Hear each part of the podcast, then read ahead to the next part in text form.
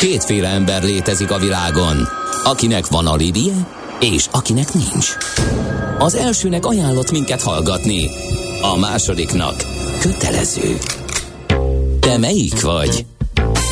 Millás reggeli, a 90.9 Jazzy Rádió gazdasági mapetsója. Ez nem animi, ez tény. A Millás reggeli fő támogatója a Superautomobil KFT, a Schiller Auto család Lexus Pest márka kereskedése Újpesten. Schiller Auto család. Autók szeretettel.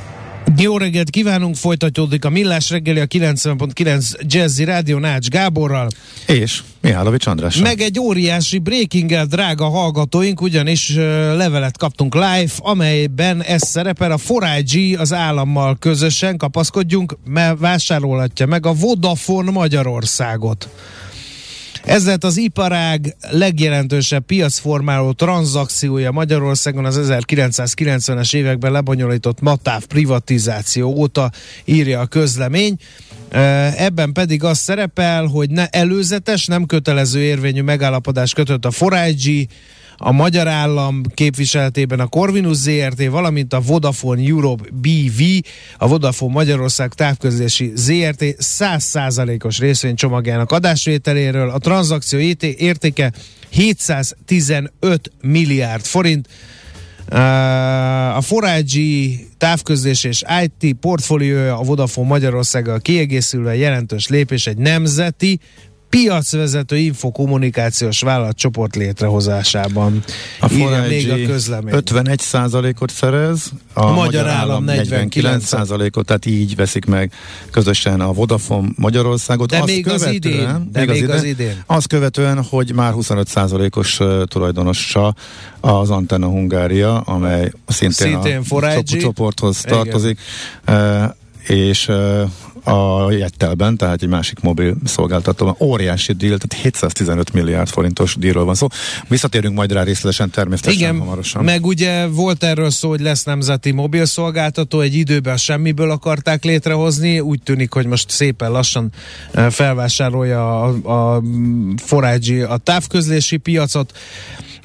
Úgyhogy érdekes, érdekes helyzet lesz ez így mindenképpen. Budapest legfrissebb közlekedési hírei, itt a 90.9 jazz Akár csak a közlekedés, mert hogy három balesetről is hírt kaptunk, a harmadik kerület Bogdáni úton, a Hévízi út felé, a Szentendrei út, utána belső sávban, erről már beszéltünk. De azóta történt egy baleset a Váci úton befelé a Csanádi utca után a buszsávban, erre is figyeljünk, illetve sávlezárásunk van a Fiumei úton, az Orci tér felé, a salgó utca előtt lezárták a külső sávot, ott kertészek dolgoznak, kérem szépen. Nem könnyű nekik, hiszen esőre áll. De itt talán pont nem fog. A következő néhány ö, órára látunk tisztán, de aztán bármi Illetve sávlezárás az Erzsébet királynő útján, ezt most látom a Lőcsei útnál, a közúti forgalom a villamos pályán haladhat, mert vízvezetéket építenek. Az adó a jövedelem újrafelosztásának egyik formája, a költségvetés bevételeinek fő forrása, a jövedelem szabályozás eszköze. Az adóztatás fő célja anyagi eszközök biztosítása közcélok megvalósításához. Nézd meg az ország adózását, és megtudod, kik lakják. Adóvilág, a millás reggeli rendhagyó gazdasági utazási magazinja, ahol az adózáson és gazdaságon keresztül mutatjuk be, milyen is egy ország vagy régió. Adóvilág. Iránytű nemzetközi adóügyekhez. Most nagyon-nagyon-nagyon-nagyon-nagyon fontos beszélgetés következik, hiszen én meg hát jó pár politikus a rendszerváltás óta, ezerszer mondtam, hogy utol kéne érnünk Ausztriát. De nem lövünk ám mozgó célra, nem úgy lesz, hogy majd utolérjük Ausztriát. Mit akarunk pontosan utolérni? Ez lesz a mostani beszélgetésnek a témája a Dóvilág rovatunkban. Gerendi Zoltán, a BDO Magyarország ügyvezetője, adótanácsadó partnere, majd elmondja, hogy hol a mérce, mit kéne nekünk utolérni. Szerbusz, jó reggelt kívánunk! Jó reggelt, sziasztok! Hát így van, uh, Ausztriával most a ugye a, a Borostyán út kapcsán találkozunk. A Borostyán út az egy régi út, és most már az utolsó előtti állomásnál vagyunk, tehát a következő a befutó az már Olaszország lesz. E, és a Borostyán útnak a vonalvezetése az nem az osztrák hegyeken, hanem tulajdonképpen, hogy múltkor Szombathely tehát Magyarországgal foglalkoztuk Szombathely környékén haladt, tehát a mai Bécs irányából haladt. Ugye ez a gyakorlatilag ez az időszámítás, tehát az, hát a, a, a, a, a római kori időkre visszavezet az időszámítás szerinti korok kezdetének az útvonala. Na most Ausztriáról, Ausztria azóta nyilván nagyon sokat változott, olyannyira, hogy hát az EU-n belül a kilencedik legerősebb gazdaság, tehát hogyha mi ezt beszeretnénk hozni, akkor ide kéne fölzárkózni. Ez azért nem, nem lesz egyszerű, és a világban pedig a 29 Tehát én úgy gondolom, hogy ez a felzárkózás lehet cél, de, de, de reálisnak azért így most még így a mai e, reggelre nézve így nem, nem, nem tűnik e, a, ez így nem tűnik reálisnak de mindenképpen sokat lehet tanulni. Hát van egy pár dolog, amit nem biztos, hogy el kell tanulni. Egy biztos, hogy a, a, a, az ország méretében és lakosságában összehasonlítható, tehát durván 83 ezer négyzetkilométer és, és kb. 9 millióan lakják. De hát az egyfőre jutó GDP-jük az közel kétszerese a, a, a magyarénak. Na most ami a lényeges először a történelmükről, tehát nekünk elég szoros történelmi kapcsolatunk van 1526 óta, ez akkor örökösödési ágon, tehát a, a Lajos király halálával gyakorlatilag a feleség egy Habsburg ö, ö, hölgy volt, és ö, így kerül ö, Ferdinándhoz ö, a Magyarország meg nem szállt része, ami nyilván egy csonka rész, de előtte egyébként a, a Habsburg irodalom előtt német-bajor hercegségek kontrollálták ezt a területet, és a Habsburgok szépen lassan ö, földszerzésekkel szerezték meg Ausztriát. Hát innen a mondás, te csak házas, hogy boldog Ausztria. Ez, ez volt a titkuk. Igen, háborúztak is közben, de gyakorlatilag így van a házasság, tehát a családi kapcsolatok azok, azok nagyon nagyok és nagyon, nagyon erős hálózat volt. A Habsburg Irodalom Európa egyik legerősebb uralkodó háza volt. Én most így nagyon próbáltam megnézni, mekkora volt területbe, tehát hány százezer négyzetkilométer, de Spanyolországig bezárulak, de volt még Mexikóba is. Hát igen. De a lényeg az, hogy, hogy hatalmas kiterjedésű volt, tehát amikor az ember Bécset látja, és Bécset próbálja mondjuk Budapesthez hasonlítani, akkor nagyon-nagyon irreális, mert Bécs birodalmi központ volt, tehát azok a, azok a jövedelmek, adók és itt tovább, azok mind oda, oda folytak be, tehát gyakorlatilag azt kell látni, hogy Bécs gazdagsága Habsburgoknak köszönhető, de ez, ez gyakorlatilag egészen az első világháborúig tart, aztán eh, akkor 1919-18 végén jön létre az első osztrák köztársaság, eh, amelyik azért olyan sokáig nem tart, mert 38-ban, tehát a, a mai Ausztria azt eh, 19 óta létezik, és eh, 38-ban jön az Anschluss a náci Németország által, tehát gyakorlatilag ez egy, ez egy nem egy elég rövid össze, köztársaság volt. Majd, majd a második világháború után több évig ment a húzavona, hogy mi legyen a státusz, és 55-ben jön létre a második osztrák köztársaság, amelyik hát gyakorlatilag a mai napig él. 1995-től EU tagok, és 1999-től vezették be az eurót, tehát őnáluk már több mint 20 éve euró van. Na most a történelmi ennyit röviden, nyilván rengeteget lehet ebből csemegíteni. Persze, nagyon érdekes történelmük volt. Tehát Igen. ugye többször próbálkozt, volt, amikor Európa, sőt a világ vezető hatalma volt, mert ugye német-római császárt is adtak, volt, amikor ilyen jelentéktelenné zsugorodott, volt, amikor amikor a, a rokonaikkal háborúztak, ugye a német egységet kivezesse, ebbe is alul maradtak, ugye velünk háborúztak egy csomószor, úgyhogy erről lehet, Igen. de hát minek? Ezt mindenki Igen. tanulja az iskolában. Ez, ez abszolút így van. Na most gyakorlatilag a jelenlegi Ausztria ma kilenc tartományból áll, hát ezek, ezek a tartományok gyakorlatilag, e, amiket ismerünk, ugye az Alsó Ausztria, Bécs, Burgenland, e, Steierország, Felső Ausztria, Salzburg, Karintia, tehát ezeket nagyjából is Tirol, illetve Forarberg. Na most gyakorlatilag ezek közül azt lehet mondani, hogy ami így igazából nagy, az az alsó ausztriai rész, meg Steierország, illetve felső Ausztria is elég jelentős, de az ipari központjaik nagyjából ezeken a területeken találhatók, de az ország, mivel a dombozata eléggé hegyvidékes, ezért gyakorlatilag rengeteg, tehát rengeteg az ásványi kincse. Tehát uh-huh. ami, ami, ami egy óriási, óriási előny. Egyébként a hegyeikre jelent, hogy közel 153 ezer méter fölötti csúcsuk van, tehát azért ez, és a, a Glózgoknál a legmagasabb 3800-al, tehát, és csak 32% fekszik a területnek 500 méter alatt. Tehát azért ez mutatja Ausztriának a hegyes struktúráját, talán pont ezért szeretjük, mert szép, de, ettől függetlenül ez egy speciális adottság, minden van, tehát gyakorlatilag vasérc, réz, cink, grafit, a sóbányák ugye már régóta híresek, Lász Salzburg és itt tovább, de, de gyakorlatilag e, rengeteg, tehát a Wolfram és így tovább, tehát egy csomó minden, amire e, gyakorlatilag egy nagyon erős acéliparuk is épült. Hát ugye ez a, a Föst Alpin, ami aztán később a másik pont az Anschluss alatt a Hermann Göring verkenéven működött e, Linzben, és hát gyakorlatilag komoly hadipari cég volt, ugyanilyen az alumíniumperuk, amik hatalmas, tehát a, a, a, az Austria Metall, és így tovább. Tehát nagyon komoly, erre az ásványi kincsre nagyon komoly feldolgozóipar e, épült, tehát ezért is nagyon nehéz Ausztriát Magyarország szempontjából összehasonlítani, mert ez nekünk mondjuk teljesen hiányzik. Tehát e, mi egy agrárország vagyunk, ők meg egy ipari, ipari ország, vagy feldolgozóiparunk nekünk erősebb, nekik az alapiparágaik nagyon-nagyon erősek.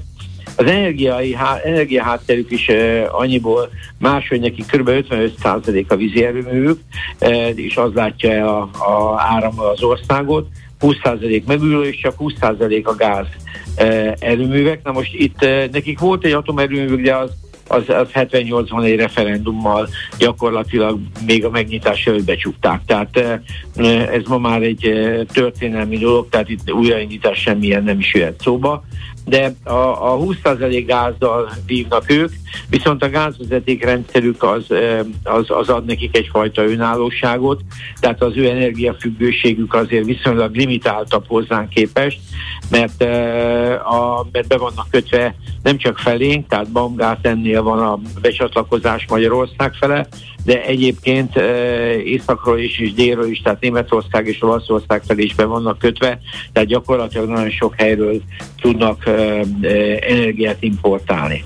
Na most, ahogy, ahogy így beszéltünk, hát nagyon rengeteg minden van, tehát fémipar, vegyipar, gyógyszeripar, faipar, akkor elektronikai ipar, üvegipar, nagyon, nagyon erős építőiparuk, nagyon híres, ugye hát Strabaktól kezdve a por, Wienerberger és így tovább. Tehát rengeteg, rengeteg, de van a biztosítási iparuk, bankiparuk nagyon erős, és aztán a mezőgazdaságban is ugye ott van az agrara, az is itt, itt van. Úgyhogy rengeteg, rengeteg minden van, nagyon-nagyon színes gazdaság, tehát ezért nagyon nehéz. Én megnéztem, mik Ausztriában a top brandek, és a top brand az egyértelműen a Red Bull egyébként, ami egy új cég, de, de messze a legerősebb, és tőkeértékben, és azt írják, hogy ilyen brandértékben a másodiknak legalább a négyszeres, a második egyébként a Swarovski. A Swarovski az egy nyugat-ausztria, tehát Tirol környékéről származó cég, ugye kristály, de van nekik egy csomó más, tehát azt hiszem három nagy területre épül a Swarovski, e, aztán Novomatic, Spár, Raiffeisen, ÖVB, Este, ÖMV, Lutz, tehát ezek mind, mind Magyarországon is nagyjából ismert márkák, tehát azt lehet mondani, hogy azért ebben is e, fel kell kötnünk a gatyánkat, hogyha ha Ausztria e, mögé akarunk érni, mert egyáltalán, egyáltalán nem könnyű. Na most a, a, a, az adózása ami minden mögött áll, az összességében egyébként abban nem biztos, hogy utol kéne őket érni, mert egy magasadó kulcsú ország, tehát a, ők az OECD átlag fölött vannak, tehát ők gyakorlatilag azt lehet mondani, egy 42 kal tehát az OECD átlag, az a, ez a text to GDP, az 33,5 százalék, de mi gyakorlatilag 35,7-en vagyunk, ők meg 42,7, tehát a GDP-nek a 42,1 a az adó, ami, ami azért egyáltalán nem kevés, tehát ha így nézzük, akkor az egyáltalán nem egyszerű. Az adózás terkezete is teljesen más, súlypontilag jövedelemadó irányultságú, és emiatt, emiatt teljesen eltérő. Az áfájuk egyébként 20 százalék, ami, ami, ami egyáltalán nem veszélyes, viszont a társasági adójuk is 25, és hogy még bonyolultabb legyen a helyzet, van minimum adójuk. Tehát egy cég veszteséges, akkor is kell társasági adót fizetni. Ez 1750 euró eh, KFT-knél, úgymond GmbH-knál, és 3500 részvénytársaságnál, AG-knél.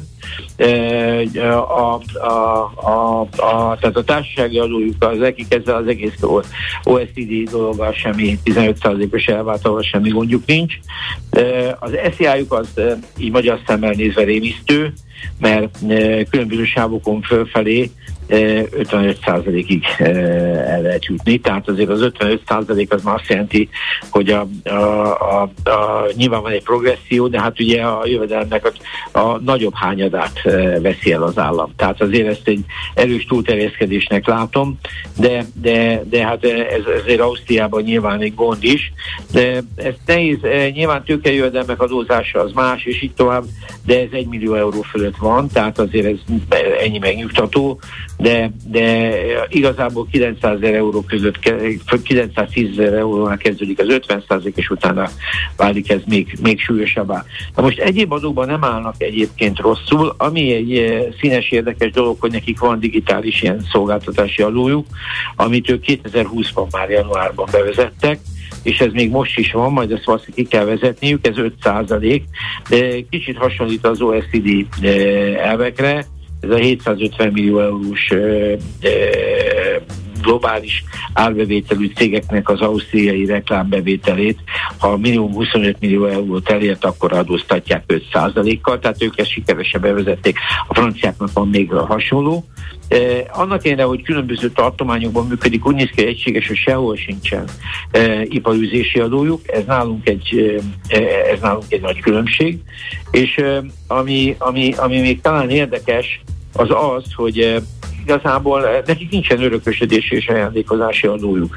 Tehát ezt ők eh, korábban jó pár évvel ezelőtt által egy ilyen szerencsétlen, vagy a lakosság szempontjából nézve szerencsés törvénymódosítás okán kivezették, és azóta se vezették vissza. Tehát ez, ez az adó nem nálunk teljesen hiányzik, de nincsen vagyonadójuk se, viszont vannak ingatlan, és ugye a hozzánk hasonló módon. Tehát Ausztriára azt lehet mondani összességében, hogy Ausztria ma is él és virágzik, úgy, ahogy korábban történt, de nyilván most már nem a Habsburg, Habsburg irányítás alatt. Egyébként engem mindig meglep, hogy Ausztria még ma is a Habsburgokból él, de egyébként őket megelőzték. Tehát gyakorlatilag ők, ők, ők, ők el, is hagy, el is kellett, hogy hagyják Ausztriát, és szinte mindentől megfosztották őket, amiük volt az első világháború után. Tehát hát nálunk élnek Habsburgok. nálunk igen, de Ugye? azért ez egy mokás dolog, hogy, igen. Vagy, hogy, hogy a saját hazájuk a, akik Schönbrunnt, a Burghofot, mindent mutogatnak uh, nagy lelkesedéssel, mint Habsburg, nem azt mondta, Habsburgokat nem engedik be. Tehát uh, gyakorlatilag egy, uh, nem mondom, hogy egy Angliához hasonló monarchia lehetne, Isten ments, de ettől függetlenül valahogy azért nekem olyan rendezetlennek tűnik az ő viszonyuk a, a, a, a, a, ahhoz a családhoz képest, amelyik eh, gyakorlatilag az ő gazdagságukat eh, biztosította közel 500 évig, hát 400 eh, évig durván. Tehát, de, de ez, egy, ez, egy, ez, egy, ez egy személyes megjegyzés volt, de Ausztria nagyon szépen halad, nagyon elég stabil a, a gazdasága, és úgy néz ki, hogy, hogy, hogy ez az energia sok is. Nyilván érinti, de azért 55% vízi erőművel nem hiszem, hogy olyan sok gond van Ausztriában az energia ellátással és ez szerintem, szerintem nagyon rossz dolog. Hát ha csak el nem apadnak a gletszerek, mert azért a globális felmelegedés ott bünteti Ausztriát is. Én pont erről láttam ilyen, ilyen volt, ilyen lett képeket, hogy ott is azért zsugorodnak a gletszerek, ahonnan jön az a sok víz. Ezt már egyszerű fogyasztóként, vagy ilyen turistaként is látjuk, hogy a síszezon is egyre rövidebb. Uh-huh a Ausztriában. Ez nyilván a, a turisztikának egy, egy, egy sajátos problémája, de azért attól nem félek, hogy a, a gletszerek úgy hirtelen elfogynának, de teljesen igazad van, meg azért a hegyekben több a csapadék is, de egy biztos, hogy ez nekik van, és én nem hiszem, hogy a következő 10-20 évben ez olyan drasztikusan leesne, de egy biztos, hogy a 2022-es energiaárobbanás valószínűleg Ausztriában kevesebb izgalmat vált ki egy 20%-os gázár, vagy 20%-os gázfelhasználási arányal. Szóval Gyakorlatilag Ausztria egy elég stabilnak tűnő gazdaság, és nem hiszem, hogy osztrák vállalkozók azzal szembesülnének, hogy a, a, az energiaköltségeikre tízszeresűre nőnek. Tehát ez egy eh, más adottság. Tehát a visszatérve arra, amit kérdeztél, vagy mondtál az elején, hogy jó lenne behozni, hát ebbe se fogjuk őket behozni, vízi energiába se, tehát eh, de teljesen más a két ország célként nagyon jó őket nézni, az adórendszerüket azért nem másolnám le. Egyébként a dolog érdekessége, hogy az osztrák adórendszernek az alapja az pont az Anschlusszal lett letéve, mert akkor a németek kiterjesztették a német adórendszert, a nyelv azonos volt, és egyébként az osztrák adórendszer ugyanazt vitte tovább. Tehát a német és az osztrák adórendszer nagyon-nagyon közel van egymáshoz. Nyilván az elmúlt évek azok vastag különbségeket vartak bele, de ettől függetlenül az alapja az ugyanaz. Uh-huh.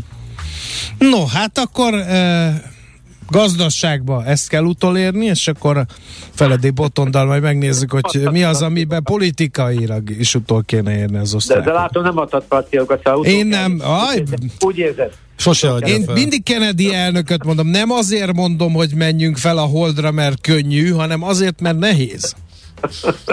Jó, legyen így. Oké, okay. okay. köszönjük szépen. Köszönjük. Köszönöm. Szervusz, szia. Gerendi Zoltánnal beszélgettünk, aki derült az én nemzet stratégiai céljaimon, mi szerint érjük utol Ausztriát, nem 20 év múlva, hanem minél gyorsabban. Ő a BDO Magyarország ügyvezetője, adótanácsadó partnere. Folytatódik a millás reggel, és igen, továbbra is az adóvilág rovat. Itt van velünk Feledi Botton, külpolitikai szakértő. Jó reggel, szia! Jó reggelt, sziasztok!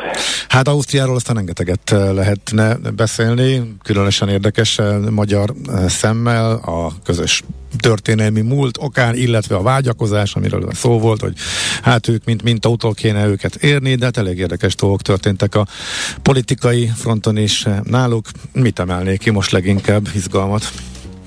Um, hát, hogy hallottam, hogy itt mintaként emlegetjük, azért politikában szerintem ebben uh, szépen lassan elkülöntelenedhetünk, hogy mennyire tudunk Ausztria útjára lépni.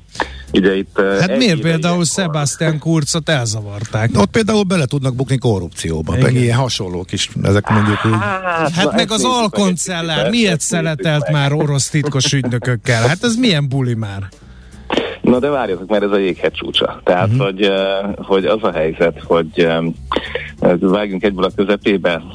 Tehát a, a helyzet az az, hogy fel kellett osztatni az osztrák titkosszolgálatot és újjá alakítani, mert olyan mélyen szivárgott be 2021. decemberére az orosz titkosszolgálat. Aha. E, tehát, hogy, e, hogy innen indulunk, jó? Tehát ez a, ez a lét. Jó, ez e, megvan, ez nálunk is pipa, hiszen a külügybe kibejárkálnak az oroszok, ugye egy leleplező cikk sorozat, eddig Na, jó? Ebbe utolértük Én nagyon őket, örülök, jó, hogy azért legalább részeredményeket fel tudunk mutatni azért. Várjátok, és nagyon, nagyon, nem hiszem, hogy ki, vajon kiér utol kit, de 2017-ben kezdtek el gyanakodni az egyik legutóbbi eh, Otto Egisto néven futó eh, titkosszolgára, hogy hát valószínűleg együttműködik az oroszokkal.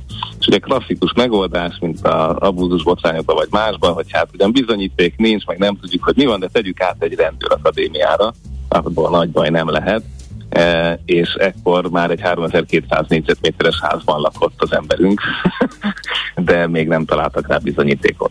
E, úgyhogy e, áttették őt egy rendőrakadémiára, ahol ő volt az, aki a Berlinket egyik fő szerkesztőjéről, a portál ügyvezető igazgatójáról, Rozsevről végül mindenféle furcsa dolgokat és következtetéseket küldött át az oroszoknak, és amikor végül 21-ben valószínűleg CIA segítséggel, de végleg az illetőnk, akkor még tippeket is találnak a telefonján, hogy egyébként máskor hogy kell majd a nyílt utcai kivégzéseket az oroszoknak végrehajtani, hogy ne legyenek ilyen problémáik, mint a 2019-es berlini kivégzéssel.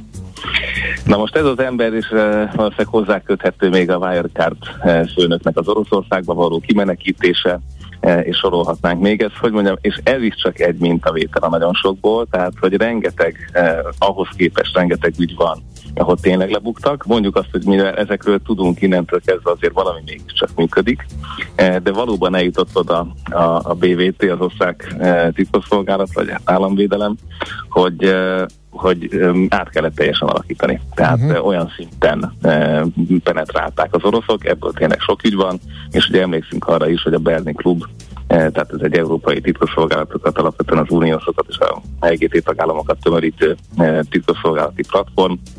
Ugye ők is itt elég komoly aggályokat fogalmaztak meg azzal, hogy most az oroszok mit látnak rajtuk keresztül, Ausztrián keresztül.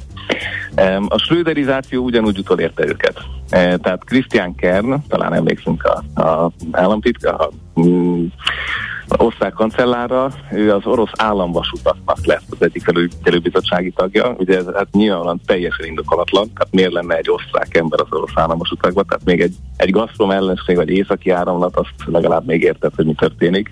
E, és Wolfgang Schüssel, akiről szintén annak idején sokat Bizony. beszéltünk, hol lett igazgatósági igazgató tanácsi tag? A Lukoilban. Wolfgang Schüssel a Lukoilban? Ízlelgessük ezt egy kicsit azért szerint. Hát ebbe is nagyon jó lenne utolérni az osztrákokat, hogy valami magyar potentánt, valami nagy ilyen világcégbe, Oroszországba ugye, esetleg. Ugye, Akkor nem, nem kéne nem aggódni a gáztározók. hanem magyarok igen. lehetnének orosz igen, cégekben. Igen.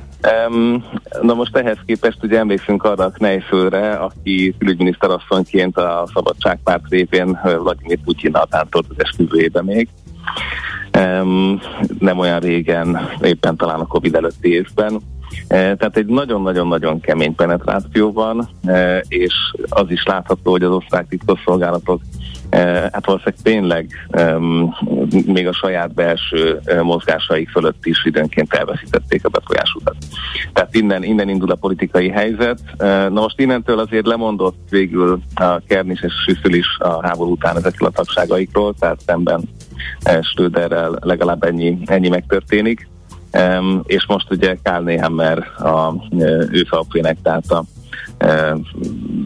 az ismert jobboldali régi nagy pártnak, ahonnan Sebastian Kurzot elküldték az amerikai nyugati partokra, ennek a vezetője lett a kancellár. Most Sebastian Kurz pont az elmúlt hetekben tűrt újra fel, tehát nagyon-nagyon csend volt. Ugye, hát és sőt, ő azt mondta, hogy ő szögre akasztja a politikusi öltönyét és diplomatatáskáját, és ő üzletemberré szeretne. És ez elég, elég, elég jó. Nem ment el a Szilícium völgyben, nem arról volt hogy a Szilícium völgyben? Elment, elment, és most éppen egy bőr, ha jól értem, akkor egy bőrrák kutató startup keretében jelent meg tulajdonosként Ausztriában, majd pedig hát egy technológiai konferencián lépett föl Salzburgban az elmúlt hetekben július végén, és itt tartott beszédet. Úgyhogy abszolút a, a várárok másik oldalán tűnt föl, hogy lám-lám, akkor ő most befektetőként érkezik vissza uh-huh. országába, úgyhogy... Ebbe is utolértük őket. Nála Ugye ez, Kóka János gazdasági miniszter azóta üzletember lett, tehát hogy örülök, hogy részeredményeket, legalább te. Jó, de nem ment el a szilícium völgyig. Csak azért nem volt üzletember azelőtt, hogy már lett politikai pozíció, mert túl fiatal volt hozzá, tehát uh-huh. azért tudnánk ilyen életutakat is nézni, hogy üzletember, politikus üzletember. Um, a Stráhéra talán emlékszünk, hogy ő volt az Ibiza botrány főszereplője, a, akkor a kancellár az SZP-nek, Szabadságpártnak az egyik jelentős vezetője. Ugye az egyik ügyben elítélték, ez azért csak egy 15 hónapos felfüggesztett börtönbüntetés jelent korrupció miatt, amikor törvényt változtatott meg azért, hogy egy magánklinikának jobb legyen az élete. Ezt az ügyet a bíróság le tudta zárni. A másik ügyet, amikor az oszták útkezelő kinevezési gyakorlatába avatkozott bele, ugyan minden, minden úgy tűnik, hogy a helyén van, csak azt nem tudták igazolni a bíróság előtt, hogy ez neki is köze van.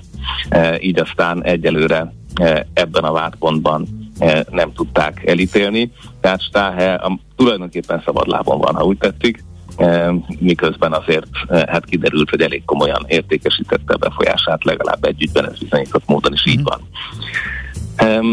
Tehát azért egy, egy hogy politikailag, hogyha egy picit kapargatjuk a felszínt, akkor itt elég, uh, elég uh, kemény dolgokat találunk, tehát tényleg az faunál is végeztek végül kutatást, ott is kiterült, hogy azért szerencsétlen módon támogatták Putyinnak a Szentpétervári foci csapatát 20 millió dollárral egy adott pillanatban, uh, mégiscsak volt annak valami időbeli egybeesés egy Gazprom szerződéssel, tehát hogy, hogy, hogy tényleg olyan szinteken mozog mm, az orosz érdek, hogy innentől érdekes, hogy vajon hogy vannak az osztályok azzal, hogy mi, mi történik az ukrán háború miatt az ő semlegességükkel.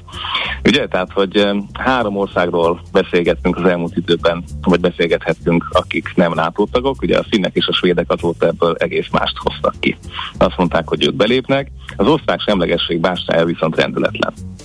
Tehát ez az a, ez az a rész, ahol e, a legfrissebb közvéleménykutatások szerint is 80%-os a támogatottsága, és gyakorlatilag... Mármint a semlegességnek.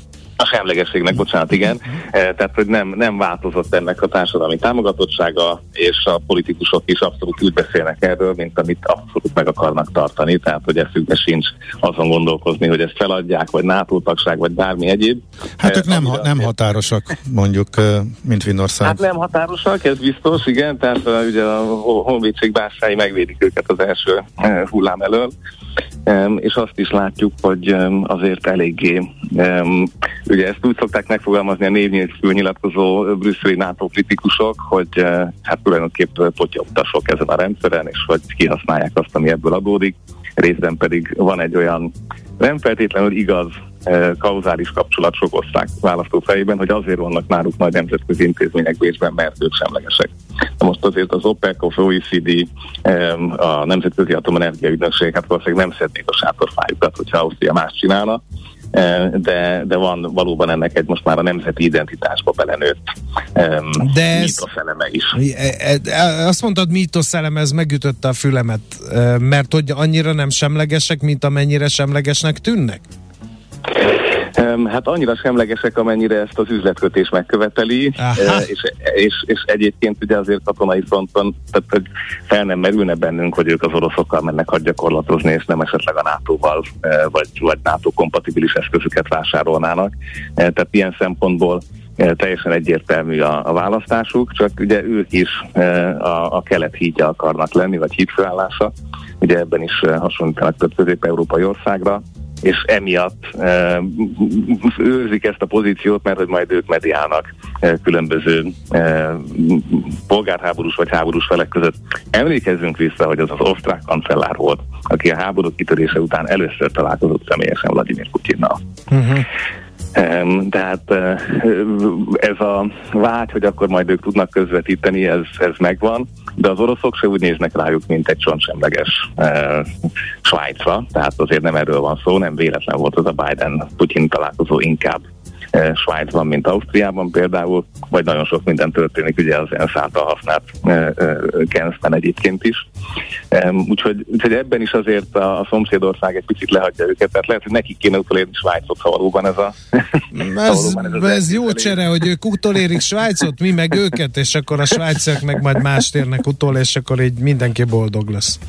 Így van, és akkor az olyan falmól meg megveszi a szurdut nyertegást. Tehát, hogy lehetne, lehet, lehetne itt még nyereséget okay. kihozni ebből, de tehát a, a helyzet az ilyen, a választók ezt részben érzékelik, hiszen azért itt tényleg komoly sajtóátalakulások is voltak a, a, a kurt, kurt időszakban. Ugye azért az egyik vádpont ellene az a közvéleménykutatások meghamisítása volt. Tehát itt, itt azért egy nagyon-nagyon portyogó belpolitikai képet látunk, ahol tényleg Oroszországba szöktetnek korrupciós vádakkal üzleti vezetőket, mint a Wirecard történetben, vagy pedig a saját titkosszolgálatukat kell gyakorlatilag teljesen kilúgozni azért, hogy végre a nyugatiak normálisan újra együttműködjenek velük. Úgyhogy, úgyhogy van, van munka most Néhámernek is, és aztán meglátjuk, hogy a következő választáson mennyire, mennyire fordulnak meg a kedélyek. Oké, okay, mikor is lesz következő választás?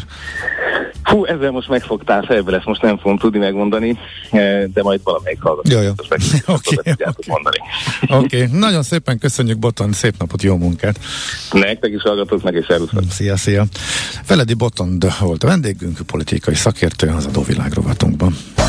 Adóvilág, a millás reggeli rendhagyó gazdasági utazási magazinja hangzott el, ahol az adózáson és gazdaságon keresztül mutatjuk be, milyen is egy-egy ország vagy régió. Adóvilág, iránytű nemzetközi adóügyekhez. Aranyköpés a millás reggeliben. Mindenre van egy idézetünk. Ez megspórolja az eredeti gondolatokat. De nem mind arany, ami fényli. Lehet kedvező körülmények közt gyémánt is. No, hát uh, Szergej Brintől választottunk uh, egy, egy aranyköpést. Ma van lenne a születésnapja, mert a szerkesztő nem okosított ki ebbe. Tegnap volt, hétvégén Tegnap volt, volt, igen. Azért nem köszöntöttük reggel, de jókat mond. Hát nem lennék egy Pontos. Szergej Brin, mert ugye hát a felesége ellentmondásos viszonyba keveredett Elon musk Állítólag. Állítólag, aki térden állva kért bocsánatot Szergej Brintől, akivel elég jó barátságban volt. Azért most... kért térden állva, hogy mindenki hallja, és így igen. tudjon, hát legalábbis a a Wall Street Journal korábbi értesülése szerint ezzel pont, hogy megalázni pont akarta. Tehát, igen. Uh, Tudtam, hogy behozod a bulvárt. Na hát mondd, nyilván, mondd az aranyköpést. Szóval Szergej Brin mondta egy ízben, amikor túl könnyű pénzt szerezni, nagy zaj keveredik valódi innovációval és vállalkozó szellemmel. A nehéz idők hozzák ki a szilíciumvölgy legjobbjait. Hát gondol itt elsősorban nyilván magukra, de kétség kívül a válságból emelkedett ki, és élte túl, és lett nagy a Google is, úgyhogy ebben neki. Hát a dotcom lufi van, tehát, után. Igen. igen, úgyhogy ez végül is valóban így van. Aranyköpés hangzott el a millás reggeliben. Ne feledd, tanulni ezüst, megjegyezni arany. Hát ez meg mi? Jé, egy okos morzsa. Az Okos Morzsák támogatója a Surgeon ZRT, az önműködő kis- és középvállalatok cégépítő partnere. A controlling már mélyen beleívódott a nagyvállalatok gyakorlatába. De miért lehet az jó a KKV szektornak? Mert a controlling közvetetten növeli a versenyképességet, segítségével a cég gyorsabban reagálhat a piaci viszonyok megváltozására, csökkenti a problémák feltárására és megoldására fordított időt, rendszerességre és következetességre tanít. Az Okos Morzsák támogatója a Surgeon ZRT, az önműködő kis- és középvállalatok cégépítő partnere. Surgeon ZRT, az üzleti vállalati tanácsadó. Szívesen böngésznél a nemzetközi és hazai piacokon? Meglovagolnád a hullámokat? Akkor neked való a Hotspot piaci körkép az Erste befektetési ZRT szakértőivel. Gyors jelentések, gazdasági mutatók, események. Nálunk mindent megtalálsz szakértőink tolmácsolásában. Ha azonnali és releváns információra van szükséged, csatlakozz piaci hotspotunkhoz. Jelszó Profit nagy P-vel. És itt van a vonalban barát Tibor, vezető üzletkötő. Jó reggel, szia! Hey, jó reggelt kívánok, szervusztok! Na, milyen izgalmakat látsz a hétre? No, hát egy picit ugye hozzácsatlakozok itt a múlt heti bejelentkezésemhez, hát ennek vannak ugye folyamodványai. A, ugye, és ez, ez ugye negatív előjellel ugye indul a hét, ugye az egyik legfontosabb dolog, hogy az oroszok ugye bejelentették, illetve a Gazprom, hogy augusztus 31-től szeptember másodikáig, ugye ebben a három napban is az északi áramlat egyen karbantartási munkákat végeznek. Ugye egyetlen egy turbina az, ami még működik Porto Vajába, és hát ezt szeretnék ellenőrizni, illetve karbantartani. Elmondásuk szerint ugye a Siemens Energy szakembereivel együtt, Hát Siemens Energy nem kívánta kommentálni, hogy, hogy valóban ő ebben részt vesz minden esetre ugye azt tudjuk, hogy ugye a 20%-os kapacitással működik a, a, a rendszer, ugye ez 33 millió köbméter naponta, és a, a három napos karbantartás után ugye a Gazprom elmondása szerint ugyanez a kapacitásra fogják csak visszaállítani. Itt csak ugye visszautalnék, hogy ugye a Kanadából visszahozott két e, e, turbinát, ezt továbbra sem e, vitték el Németországból Oroszországba, a Gazprom szerint ö, ö, hiányzó administratív, tehát ilyen papír munkák miatt, míg a német kormány ugye azt veszi Moszkva személyre, hogy ezek csak ilyen mondva csinált problémák, hát gyakorlatilag ez működhetne. E minden esetre ugye ahhoz, hogy Németország a téli szezonra föl töltse a gázkészleteit, hát ehhez ilyen alternatív megoldásokat is keres, tehát ugye Oroszország mellett, vagy Oroszország helyett. Mindenesetre ugye 2011-től kezdve ugye működött ez az északi áramlat egy, tehát ez önmagában mindenképp megint egy negatív hír a, a, a, a német, meg hát ezáltal az európai piacra, és ugye ennek a párja, amit ugye a német ö, ö, banknak, a szövetségi banknak az elnöke Joachim Nagel nyilatkozott, ugye aki azt mondta, hogy ősszel bizony történelmi időket élünk meg, tehát már mint abban a tekintetben, hogy két számjegyű inflációval kalkulálhatunk Németországban. Ugye vannak, amelyek ugye ezt növelik, például a 9 eurós utazási jegyeknek a kifutása, a a gázár emelkedése, annak ellenére, hogy egyébként ugye az áfát ott ugye csökkenteni fogják, úgyhogy hát utoljára, uh, utoljára több mint 70 évvel ezelőtt 2900, 1951 negyedik negyedévében volt 10%-nál magasabb az infláció, hát akkor ugye egész pontosan ugye 11, és hát ugye azt mondta ugye az elnök, ugye a Bundesbanknak az elnöke, hogy éves összesítésben, éves átlagban Németországban egy 8% körüli inflációval kalkulál az idén, de e, hát jövőre sem fog ez az inflációs nyomás eltűnni, és 2023-ra is egy 6%-os infláció lehet Németországban, úgyhogy a, az ECB-t to, további kamatemelésekre szólítja fel, és hát azt mondja, hogy ez elengedhetetlen ilyen magas inflációk mellett, és hogy egyébként a, a piaci széles várakozások is ennek megfelelőek. Egy szeptember 8-án lesz egyébként ugye a következő ülése az LCB-nek. Itt a, a kamatemelés mértékéről, illetve hogy hány kamatemelés legyen a jövőben, hát erről nem kíván nyilatkozni. Viszont abban ugye azt mondja, hogy ez, de az, az viszont nagyon fontos, döntő, a középtávú inflációs kilátásokat, ugye a kétszázalékos ECB szint környékén lehessen horgonyozni, és hát nem tudom ez mennyire kincstári optimizmus, de ugye azt nyilatkozta, hogy megvan róla győződve, hogy a, a az LCB döntéshozói a szükséges pénzpolitikai lépéseket meg fogják tudni tenni. Ugye legutoljára júliusban emelt az LKB egy 50 bázispontos kamatot, és akkor még ugye a, a tőzsdére ugye szintén ugye negatív hatással van a mondásának az a része, ami a, gazdasági kilátásokat illeti. Ebben kapcsolatban is ugye pessimista, azt mondja, hogy hát ugye itt, amennyiben ugye őszre, tére az energiakrízis kicsúcsosodik, akkor a téli időszakra egy, egy ö, recesszió valószínű Németországban. Annak ellenére, hogy az első fél év az még ugye egész jól ö, futott, és hát ehhez ugye hozzátette azt is, hogy az alacsony vízállás, erről is múlt héten ugye beszélgettünk, hogy az alacsony vízállás miatti szállítási problémák, ezt, ezt még ezt ugye csak tetőzik, úgyhogy hát annyit tudok csak mondani, hogy hozzátéve pont épp ma észlem itt a Lufthansa sztrájkokkal kapcsolatban, hogy, hogy például megkéri a kollektív szerződésnek a partnereit, hogy hát az inflációs veszélyre tekintettel különösen felelősségteljes bérmegállapodásokba menjenek bele, tehát hogy ez az ár-bérspirál, ugye, ami a legveszélyesebb tud lenni egy infláció szempontból, ezt, ezt el lehessen kerülni. Ugye jelenleg ugye csak hát a mostani mondás szerint Európában ugye nem árbérspirál alakult ki, hanem inkább hogy a, a a, a termékeknek a szükössége, főleg az energiatermékek szükössége miatti áremelkedés, de hogy ez ne alakuljon ki egy öngerjesztő folyamattá. Úgyhogy hát most pozitív, pozitív sajnos semmiképpen nem lesz uh-huh.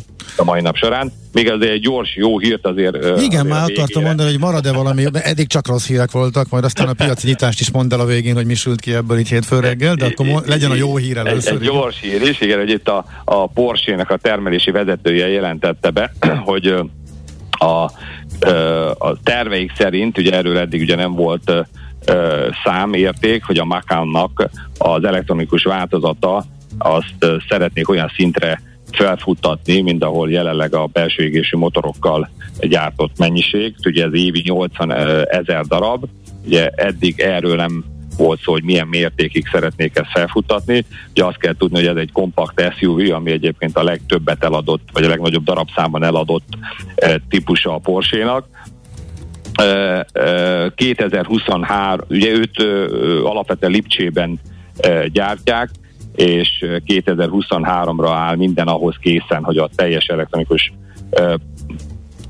típusban ugye ezt tudják gyártani, de ez attól is függ, hogy majd a, a, hát a világban hogyan fejlődik ez az e-mobilitás. Mindenképpen, minden esetre ők azt mondják, hogy flexibilisen állnak a kérdéshez, és hát egy két évig biztos, hogy párhuzamosan fogják gyártani a két autót, mármint hogy az elektromosat, illetve a, a, a, a motoros, a, a hagyományos motoros, illetőleg hát ugye amit erről tudni kell, hogy ezzel a jelenleg, ugye jelenleg a, a Taycan az egyedüli, amit ugye tisztán elektronikusan gyártanak, ez olyan 41 ezer e, darab, az összgyártási számnak ez a 14 százaléka, mármint hogy a, a Porsche belül eladott autókon belül, és hát ezzel, a, hogyha a, a Macan e, e, tisztán elektronikus lesz, akkor a második ugye a Taycan, aki a 41 ezer darabjával megelőzi a 911-esnek az eladott darabszámját egyébként, ami ugye 38 ezer, tehát egy picit így készülnek már a jövőre, de azt mondják, hogy abszolút attól függen, hogy mennyire lesz a mennyire változik az e-mobilitás. Tehát azt gondolom, hogy összességében egyébként a, ugye a tőzsdén keresztül, amit ezt meg lehet játszani, ugye az a Volkswagen, ugye ö, egyébként is ugye őszre, térre, tél elejére várható az, hogy a, a Porsche-t egy IPO keretében kiszerveznék, hát ez önmagában ugye egy, egy komoly hm. árfelhajtó tényező lenne a Volkswagen számára is, hiszen hogyha mondjuk ugye egy, egy tipikus sportautó gyártóhoz ugye mondjuk a Ferrarihoz a legegyszerűbben ugye viszonyítjuk, akkor ez önmagában egy olyan 80 milliárdos értéket képvisel, miközben az ilyen 140-150-es Volkswagen ez ilyen 120-130 milliárd eurót ér, ugye így a teljes kapitalizáció. Na most, hogyha ezt nyilván kivonjuk, akkor az azért az, az látjuk, hogy mhm, elég valószínű, hogy 40-50 milliárdot ér az összes többi a Porsche-n kívül, ami a Volkswagen csoport Oké, okay, Tibor, nagyon elszállt az időnk, egy gyors piacnyitás mond, mennyire Hát valóban, csökkentünk, egy fél százalékos mínusz a DAX, egyébként a határidős kereskedésben ennél rosszabb volt, tehát viszonylag stabilan indul a kereskedés, de mondom, én azt gondolom, hogy azért alapvetően, ahogy a múlt héten elindultunk lefelé, nagyobb valószínűséggel szerintem azért sajnos, hogy a mhm. folytatódni fog. Volt itt egy technikai szint is egyébként 14 ezer pont magasságába, onnan elég csúnyán lefordultunk, és hát ehhez képest most olyan 3-3,5 százalékkal vagyunk a csúcs alatt, tehát szerintem innen most a nagyobb tér van lefelé a piacon a héten. Oké, okay. nagyon szépen köszönjük, szép napot, jó munkát! Köszönöm szépen, szervusztok, sziasztok! Barát Tibor vezető üzletkötővel beszélgettünk. Hotspot piaci körkép hangzott el az ESZTE befektetési ZRT szakértőivel. Ha azonnali és releváns információra van szükséged, csatlakozz piaci hotspotunkhoz. Jelszó Profit nagy P-vel. És mi lesz a gazdában, kolléga? Kicsit így